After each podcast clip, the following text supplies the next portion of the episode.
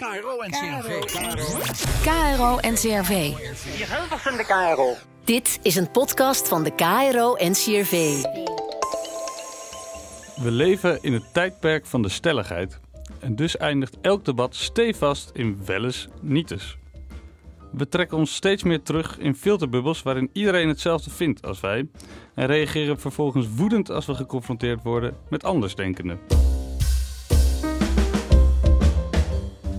Wie ik in vredesnaam ben en of ik niet een beetje overdrijf?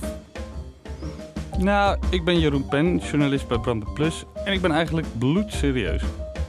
Ik maak me zorgen over deze verstrekkende polarisatie, wil begrijpen waar ze vandaan komt en onderzoeken of ik haar kan overstijgen. En met wie kan ik dat beter doen dan met Jernas Ramotarsing, iemand wiens ideeën ik een beetje eng vind en iemand die in vrijwel elk opzicht mijn absolute tegenpool is. Of maak ik dan, zoals sommige van mijn vrienden zeggen, een gigantische fout en moet ik Jernas eigenlijk helemaal geen platform bieden?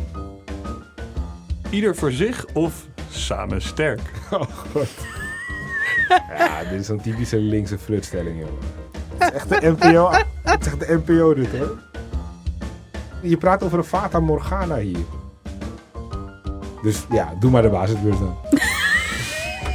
Je hoort hoe enthousiast ik erover ben. Bij deze, de basisbeurs komt terug, afgesproken? Ja, dat regelen we. Top! Oké, nou, ik ga dat zo meteen regelen. Welkom bij Welles Nietes, de podcast.